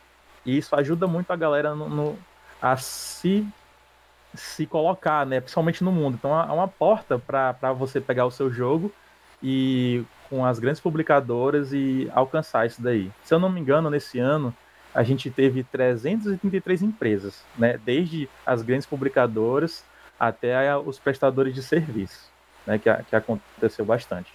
Pronto. E puxando aqui, antes de passar a palavra para os meninos, estou falando na questão de empresas que trabalham com CG. É, para quem acompanhou o lançamento do PS5, tá lá no canal do Setor 7, né? Comigo, com o Home, que esse GIF do Home surgiu de lá, tá certo? Que a gente gritou na hora do lançamento do Demon Souls. o Demon é, Souls. O Kena, que é o estúdio que tá fazendo aquele jogo da, daquela guerreirazinha, que porque quando a gente olhou, eu falei, caramba, um Zelda diferente, né? Eles trabalhavam único e exclusivamente fazendo CGI para filmes, né? E eles viram a oportunidade deles migrarem para esse mercado e também tirarem é, conseguirem lucros a partir desse mercado, né? Tem até uma entrevista dele, se vocês forem botar lá Ken PS5, além de você ver o trailer do jogo, vai ter uma, uma entrevista com os, as pessoas por detrás do estúdio, eles falam um pouco dessa transição, como é que é sair da parte de trabalhar com filmes e CGIs e ir para um mercado que, embora quem, quem seja, não vou dizer que leigo, né, mas quem só vê alguém jogando, é, vai achar que um jogo é só tipo assim, é um CGzão de um filme que você está apertando o botão, né? É legal você ver como é que é a transição, como é que funcionam as mídias diferentes, tudo e tal. Rômulo, diga lá o que, que você ia falar, rapaz. Cara, é, lembra que quando a gente tava no. Acho que foi um dos primeiros notícias de quinta que a gente tava falando justamente com o impacto do corona relacionado aos eventos presenciais. Foi o né? primeiro. Que a gente... Na verdade. Foi o primeiro, né?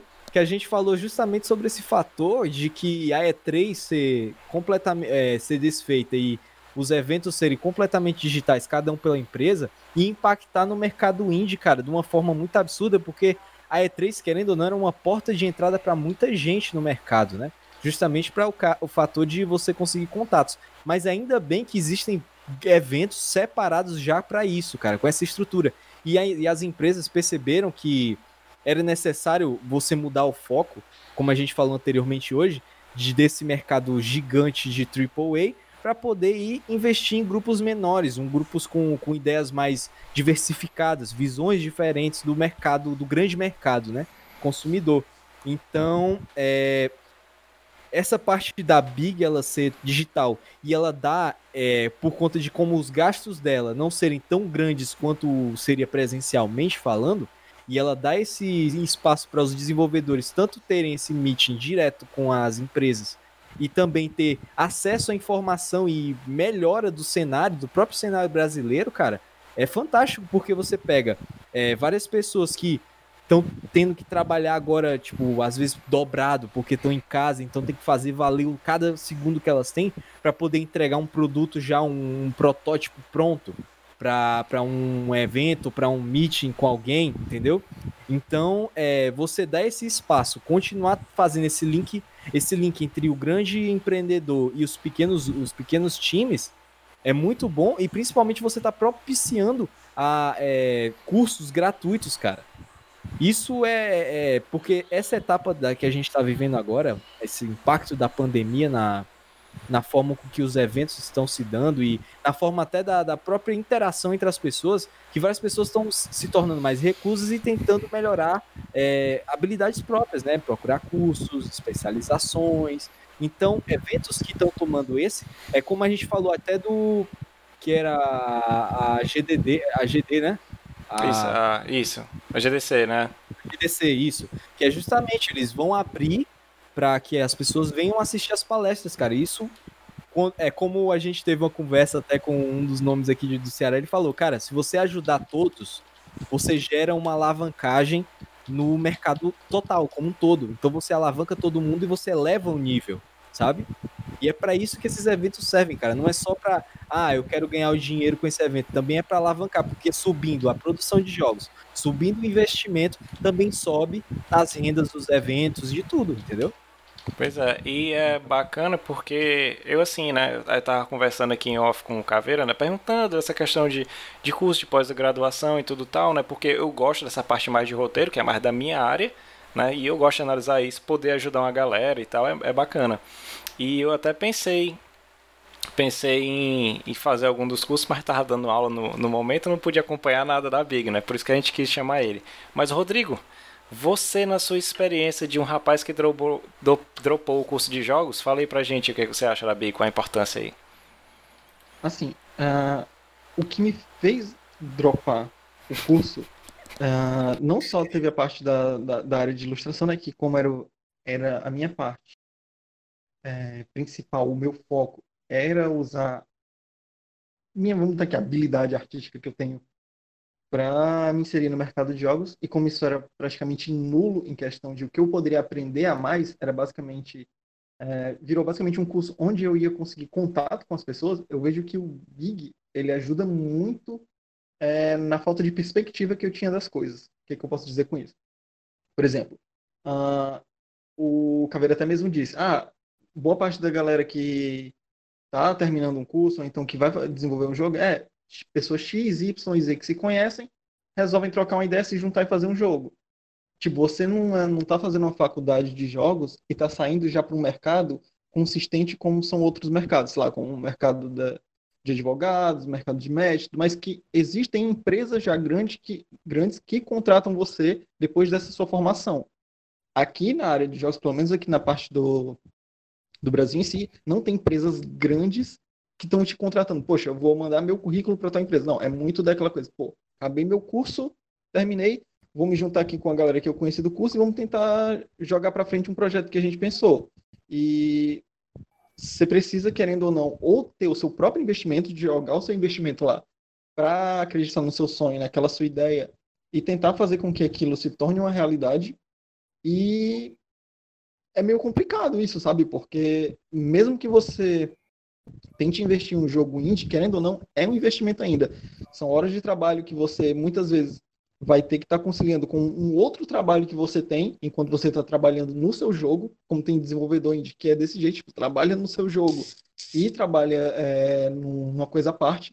Então, eventos como esse, em que empresas vão para lá uh, à procura de, de jogos, à procura de jogos experimentais, ideias e tudo mais, é algo sensacional, porque basicamente eles estão te dando a oportunidade de, mesmo você não tendo como investir, você jogar uma ideia para alguém investir.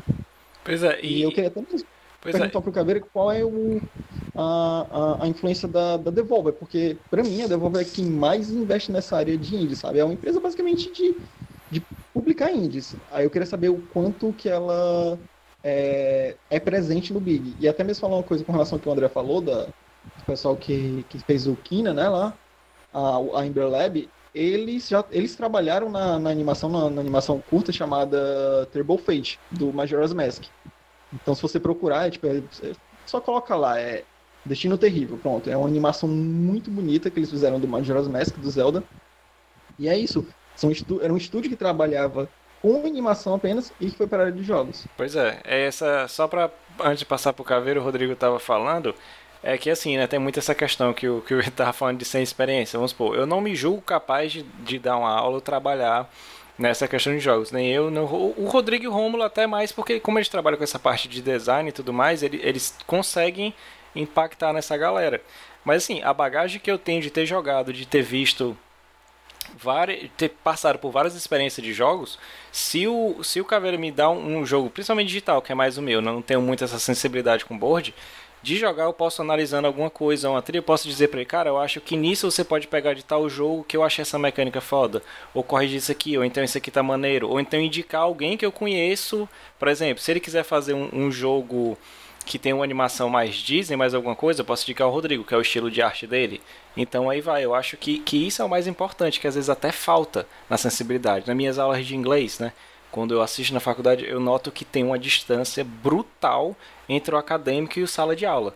Quando eu chego e, e levo, falo pra, pra galera que a gente vai fazer um jogo, né? Eu tava tentando fazer essa experiência em sala, fazer tipo uma gamificação, mas eu não consigo por causa do Covid, né? Eu ia fazer com que as crianças criassem personagens dentro da sala, cada um ia ser um super-herói, e os pontos de vida, de habilidade, o de vida seria o comportamento em sala, e o de habilidade seria o que ela ia aprendendo ao longo do, do decorrer do ano é, com o inglês, né? Aprendeu determinado X vocabulário, outro. Então, isso aí eu pego de ver a galera fazendo, de ver como é que funcionam as regras dos jogos, né, e tudo tal. Fica até o, o, link aí, não aqui no Twitch, mas no YouTube eu vou deixar o link do podcast dos meninos que eles falaram sobre gamificação, foi sensacional. Então voltar a palavra pro Caveira aí, questão Devolver, e Jabá a gente vai cobrir a venda da Devolver sábado, tá certo? Cola aqui. Massa. Então, é, eu, eu gostaria, assim, nem só na Devolver, porque o que acontece? O, o Big, ele acaba sendo um local muito importante para grandes publicadoras pegarem estúdios pequenos, né? Pegar esses títulos, perceberem que esses títulos eles existe um investimento é, que pode ser colocado, né? E pode se ter uma rentabilidade, lucratividade bacana. A, é, a Devolver ela tem essa pegada, né, de, de fazer isso, mas existem vários é, a, a própria é, existe uma possibilidade, dependendo de como seu jogo se coloca no mercado, de outras plataformas pegarem. Então você tem, por exemplo, a Epic Games aí, que se você tiver um, uma proposta de um projeto de um jogo com cross-platform, eles realmente têm vontade, porque eles trabalham muito com essa questão da, do cross-platform. É, e, e, mas assim, tem várias coisas que você citou que, que eu acho interessante ser pontuadas aqui, né?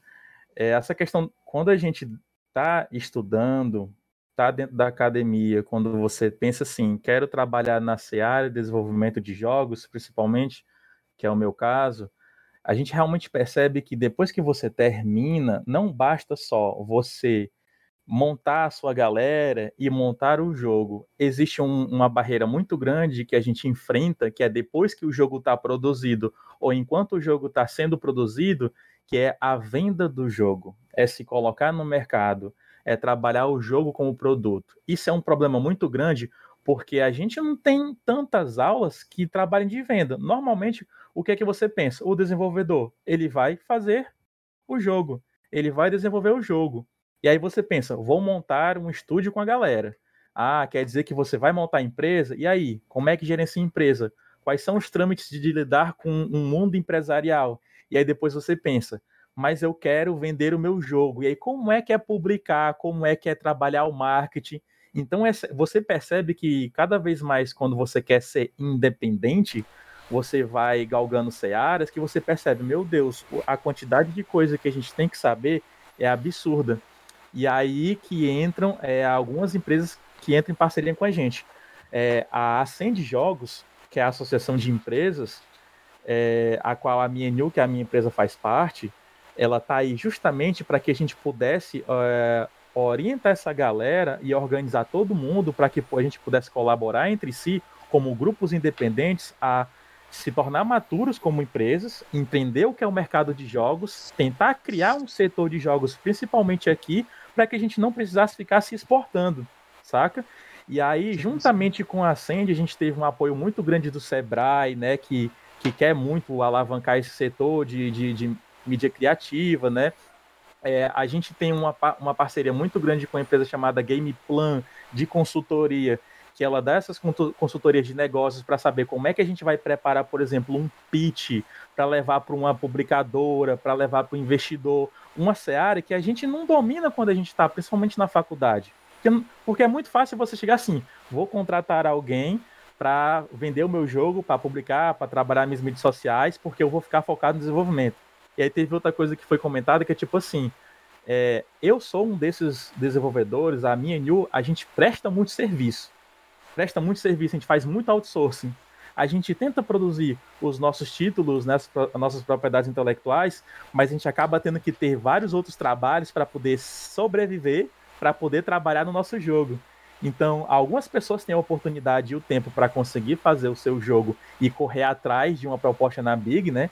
Como a gente teve agora, a gente teve é, quatro empresas daqui que participaram, que, é, se eu pudesse citar elas aqui, é o Estúdio 85, que é de uma galera que, que se formou. A gente conhece. Tá se, form, é, tá se formando agora na, na, na Estácio, né? Com o Farm Break, que é o joguinho mobile deles, né? É, a gente te, teve o Arrastrolabs com o Rollout, que é um, um RPG de ação com, no mundo pós-apocalíptico, com Rock and Roll Racing, e outro jogo também que é o Reverie Decode, que é um, um Metroidvania, né, co-op, onde você pode criar o, o seu caminho e tudo mais. E a gente teve o nosso conhecido, uh, o Renan, né, a Supernova Games, que levou o, o Fertiliel, que é uma visual novel, né, onde você, você faz o papel de um cupido. Agora o jogo se tornou, parece que é o Cupido Simulator. E aí você tem que ajudar esse cupido a formar casais numa visual nova e tem uma pegada de batalhas de RPG. Então a gente também teve a, a Fan Studios. Então a gente teve a oportunidade, juntamente com essas empresas que nos apoiaram, para poder preparar toda uma apresentação para a gente poder se colocar como empresa, conhecer o, o, o, Big, ter essa experiência de se colocar, conversar com, com os esses assessores né, das empresas que vêm para poder pegar alguma oportunidade e tentar aí galgar o seu, o seu estúdio. E graças a Deus a galera tá aí já numa fase de negócio, né? Manda build, faz teste, conversa com o pessoal, manda o jogo para testar dentro da própria empresa e a gente espera que essa galera possa ir fechar alguns negócios e se tornar mais um dos showcases, né, que apareceram já na Big, né? A gente, se vocês tiverem a oportunidade de procurar no YouTube o Big Festival, tem uns dois dias de palestras e um deles tem só os showcases, que são os, os jogos que, que já vão sair agora, né, para a segunda parte do ano. Então, realmente é um, um evento onde as empresas elas dão abertura para poder é, conhecer novas oportunidades, novos negócios, né? E aí é, é, esse momento que o independente ele percebe, agora é a minha vez, então eu tenho que aproveitar esse momento. Então um evento como esse, não só uma empresa como a Devolvo, ela consegue visualizar é, novos investimentos, mas várias outras empresas, é, o Voodoo, você tem Cartoon Networking, né? Que eles abrem essa oportunidade dependendo de como você vai mostrar o seu jogo para eles, como você vai mostrar o seu produto para eles. Então aí é como se você saísse daquele patamar que é só desenvolver o seu jogo. Mas e agora? O meu jogo ele tem que se tornar um produto. E ele tem que ser um produto que ele vai gerar lucratividade. Então eu vou provar isso para o publicador, para ele acreditar nisso, para ele poder fazer esse negócio tornar realidade. É, Até e... porque a gente vê a enxurrada de jogos indies que todo dia estão saindo na Steam, tem, tipo, deve ter um, sei lá, uma porrada de coisa bem legal lá, mas que se perde no meio aos, sei lá, mil dos dois mil jogos que saem. É, e assim, é aquela coisa, tipo, ou você tem um investimento de uma empresa para fazer um marketing e colocar o seu jogo nos holofotes, ou você simplesmente se salva pelo boca a boca, como foi o caso do, do Undertale. O Undertale, Isso. ele começou de baixo, tipo, ninguém conhecia, e foi todo mundo falando até o momento em que ele explodiu. Então o Toby Fox hoje, ele tá, tipo, sabe, na, lá no topo da galera do indie. Mas assim, foi por boca a boca, não foi um investimento dele de marketing nem nada. E outra coisa que até que tu falou de você trabalhar para outras empresas, tem empresa aqui do Brasil que trabalham no Horizon Zero Dawn criando assets. Então, assim, tem algumas que se especializam, tá, no que a gente vai trabalhar com jogos, mas a gente vai trabalhar aqui, criando assets, criando isso, aquilo, ou então criando modelos apenas. E, e, tem essa questão que, que o Rodrigo tá falando, que, é, que, que entra no que o Caveira falou da questão de se vender, porque é o seguinte, se você não, não leve só para a questão de jogos, não, tá levando para qualquer outro tipo de, de, de faculdade. É, ixi, o Rodrigo morreu, mas já ele volta. Morreu, mas passa bem. É, é o seguinte, é que ah, muitas vezes a formação da gente é só para ser mais um peão, tá ligado? Para, sei lá, trabalhar na, no outro, trabalhar para alguém. Então, quando você vê as cadeiras, você vê como é que funciona toda essa estrutura, você nota que é focada para você ser mais um que vai trabalhar para alguém lá na indústria. Não é para você trabalhar para ser alguém, né? Você vai trabalhar para alguém. Então, isso é um ponto que às vezes acaba acontecendo, que a galera não que a galera não e... se toca muito. E infelizmente acontece isso, né? Tem muita gente que, se tivesse esse toque, eles poderiam crescer mais, a mentalidade seria melhor e daria muito mais visibilidade para a área, né, cara? É foda isso aí. Cara, e é justamente isso. É, a gente vê, a gente sempre reclama do sistema educacional brasileiro, né, cara? E a gente sempre consegue apontar os pontos negativos, mas infelizmente, é, às vezes, muita gente simplesmente ah, aconteceu e deixa rolar, entendeu? E, e o sistema de desenvolvimento de jogos, o mercado de desenvolvimento de jogos aqui no Brasil, se você for comparar Nordeste e Sudeste, cara, o Nordeste está engatinhando muito ainda. Por quê? Porque o mercado de jogos ele não só se faz de empresas de, de desenvolvimento. Você tem pessoas que fazem o aporte, você tem pessoas que fazem a profissionalização dessa galera, você tem a pessoa que faz a ponte entre desenvolvedor e, e publisher. Então, tipo, são várias pessoas que agora, que ainda bem agora estão surgindo. Tem a Sandy, tem a, tem, tem a galera da, da. Eu esqueci o nome deles agora. Mas é, tem esse pessoal que tá surgindo, essa estrutura. Porque antes você tinha os times, entendeu? Agora você tem um time e agora tá surgindo a estrutura de aporte.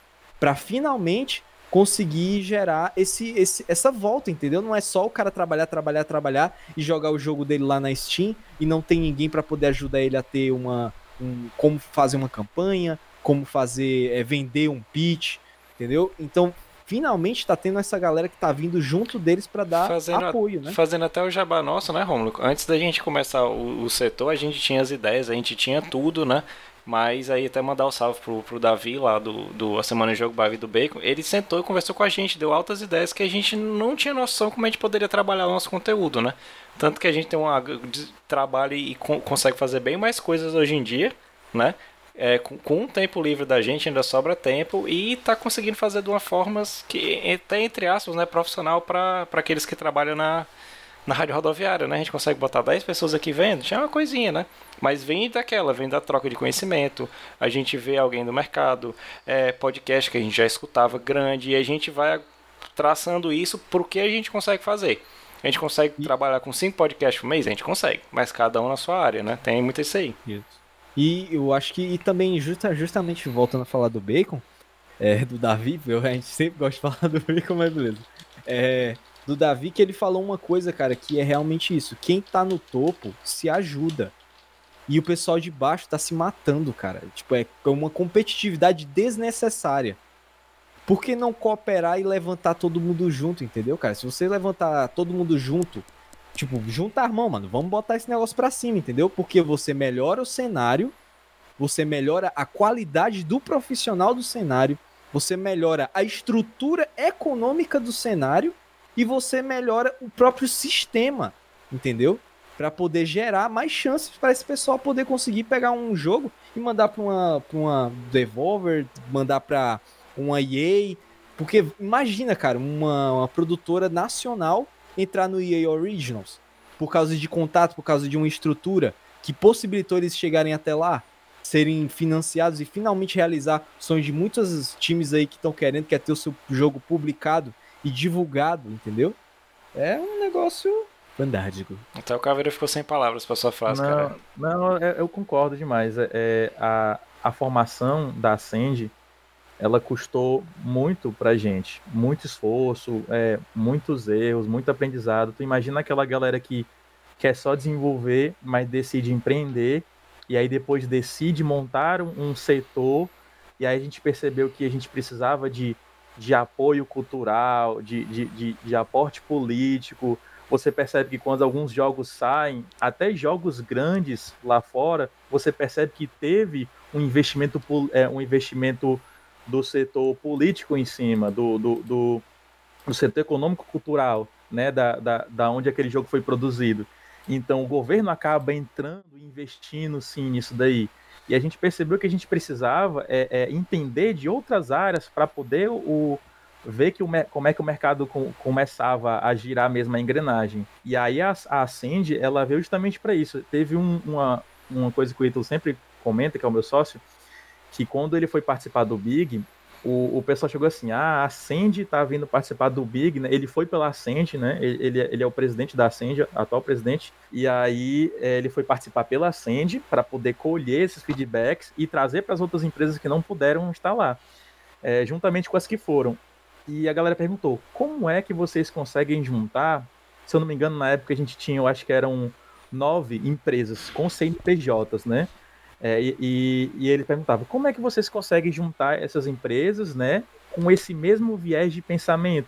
E a gente falou, cara, a gente percebeu que se a gente não se unir para vir aqui se mostrar para o pessoal do Sul, a gente ia ficar brigando por nada. Então, é aquela, a gente até brinca assim, cara, no dia que a gente tiver é, brigando assim por, por, por, um milhão que a outra empresa pregou, então porque roubou um profissional nosso mais barato aí por um salário, a gente fica começa a ficar chateado uns com os outros. Mas ficar brigando por migalha, entendeu? Não vale a pena. Então esse é um sentimento que a gente construiu e a gente vem trabalhando em cima das empresas que estão lá. Então a galera, essa galera toda que eu falei aqui, que teve as rodadas de negócios, né?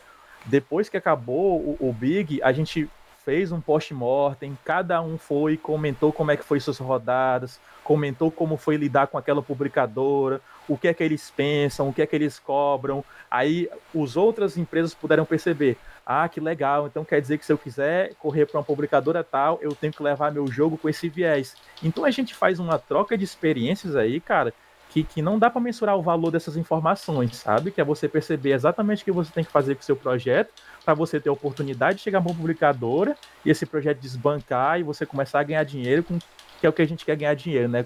Que é fazendo jogos. Pois é, e isso é massa, né, cara? Porque é igual, igual da gente aqui, né? É, a gente quer fazer um negocinho divertido que a gente gosta, né? Claro que quando aconteceu da, da última semana, né? Porque o Romulo a gente edita, né? E a gente faz, faz os vídeos da gente, tudo tal, e chegou uma possibilidade que a gente convidou na cara de pau, assim, um, um cara de um canal que a gente gostava. Ele participou no podcast com a gente, né? Que é o que leva o nome setor 7 por causa do Final Fantasy, tudo tal, só tem asilado aqui.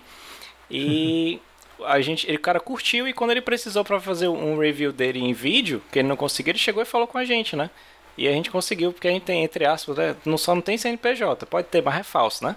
Que é da Setor 7 Produções, que a gente faz edição de podcast, de vídeo e tal. E o cara curtiu o trabalho da gente. Se, a gente não, se ele não soubesse que a gente tivesse falado com ele, talvez teria ficado na mesma, tá ligado? Isso é uma, uma troca de experiência muito massa, né? E quando a gente vê isso na prática, é, é bacaninha demais, cara.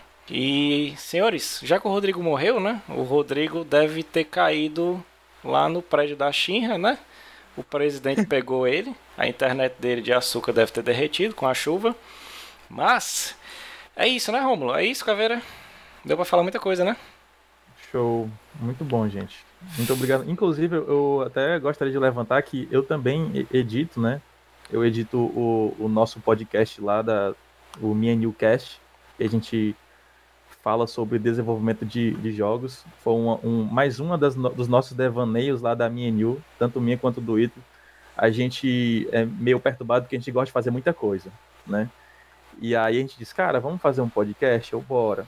Mas aí a gente vai gravar e quem vai editar? Aí eu me meti a louca. Eu peguei aqui um programa, na moralzinha, comecei a mexer e aí tá dando certo, né? Na medida do possível. Tá gente... bonzinho, tá bonzinho. Não é porque a gente é, o, é o, os Bambam do podcast aqui, não. Eu sou meio chatinho pra editar, mas tá, tá bonzinho. Ô, cara, obrigado mesmo, né? É, é e aí teve até uma galera que falou assim pra mim, e eu digo isso pra vocês também, né? Não é só de muito, eu vou dizer assim, muita perfumaria, né? Que, que a gente precisa do. O mais importante mesmo é o conteúdo. Um cara falou para mim que, tipo assim, cara, eu escuto o podcast de um cara já há 10 anos.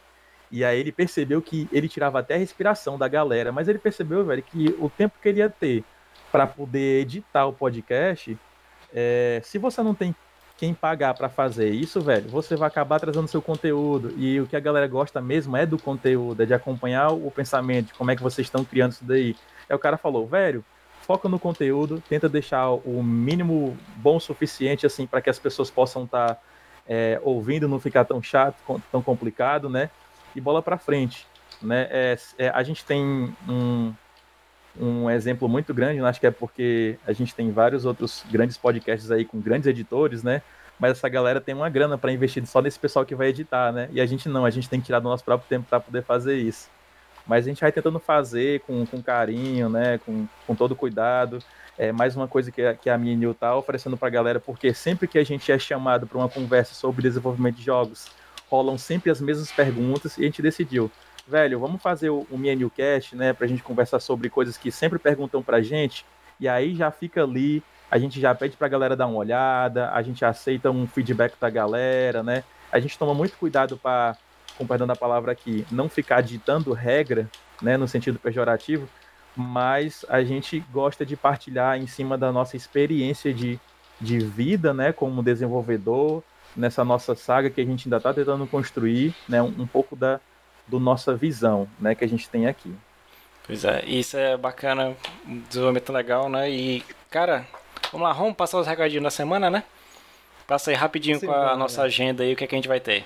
Vamos lá, amanhã tá confirmado amanhã o gameplayzinho? Rapaz, vai depender se eu conseguir instalar o Randomize aqui no meu computador, né? Porque a gente, o que que acontece? A gente tem live todo sábado do Romulo jogando, né? E eu vou tentar jogar o Resident Evil 2, o clássico, com Randomize, né? Como eu já zerei ele 600 vezes, eu quero jogar com troca de item, troca de personagem, só pra ver esculhambação, né? O que é mais? É, sim.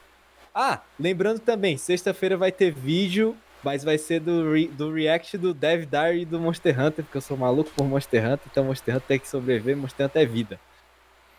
Domingo sai este maravilhoso podcast no YouTube, coisa linda de Deus. Segunda-feira, como a gente vai ter o gameplay do André na sexta se rolar, talvez na segunda-feira eu pegue esse, esse gameplay dele e faça uns melhores momentos e jogue ele na segunda. Terça-feira o nosso quadro de anime todo dia, toda terça-feira meio-dia saindo lá no YouTube. Quarta-feira não vai ter nada. Quinta-feira, notícias de quinta, como vocês estão vendo nesse exato momento. E aí o ciclo continua. E sexta-feira, Anime no Cast, né? Pra quem não sabe, a gente trabalha ah. todas essas áreas, né? A gente tem o um podcast Notícias, que é notícia de quinta. O Midgar, que é focado em um jogo. Tem o Primeiras Impressões, que vamos supor, se o Caveira aqui trouxe um jogo novo aqui pra gente, mostrou, a gente joga ele e vai, grava uma live ali 30 minutos com as primeiras impressões para passar pra galera, quem tiver afim de jogar e tudo e tal. O Anime no Cast é o focado exclusivamente na Otaka. A gente gravou o primeiro episódio sobre Boku no Hero, a primeira temporada. E nessa sexta vai sair sobre um filme, porque ele ficou muito longo e eu não quero passar seis horas editando. Vocês me matam aqui, né? E confere o quadro do Rômulo. E é basicamente isso aí, galera. Valeu, obrigado a todos. Se você viu isso aqui na Twitch, a gente teve dois follows, né? Então, se a gente chegar em 50, a gente consegue monetizar, que a gente já tem todas as outras métricas. No YouTube segue lá, tá bonitinho. E vá lá nos podcasts, acompanhem. O Caveira vai passar os links. Se você estiver vendo no YouTube, vai estar tudo lá linkado o que ele falou. Me o evento da Big e o Caramba 4. Vai estar tudo aqui embaixo. Tem frescura não. Certo? É isso daí? É isso aí, né? Sucesso. É. Podemos Sucesso. chamar o dia? Simbora? Ora. Então, senhores, senhoras, até a próxima. Nos vemos na amanhã, se tudo der certo. Senão, só no sábado, né? Vendo da Devolver. É. Exatamente. então, senhores, até aquela aí. Tchau.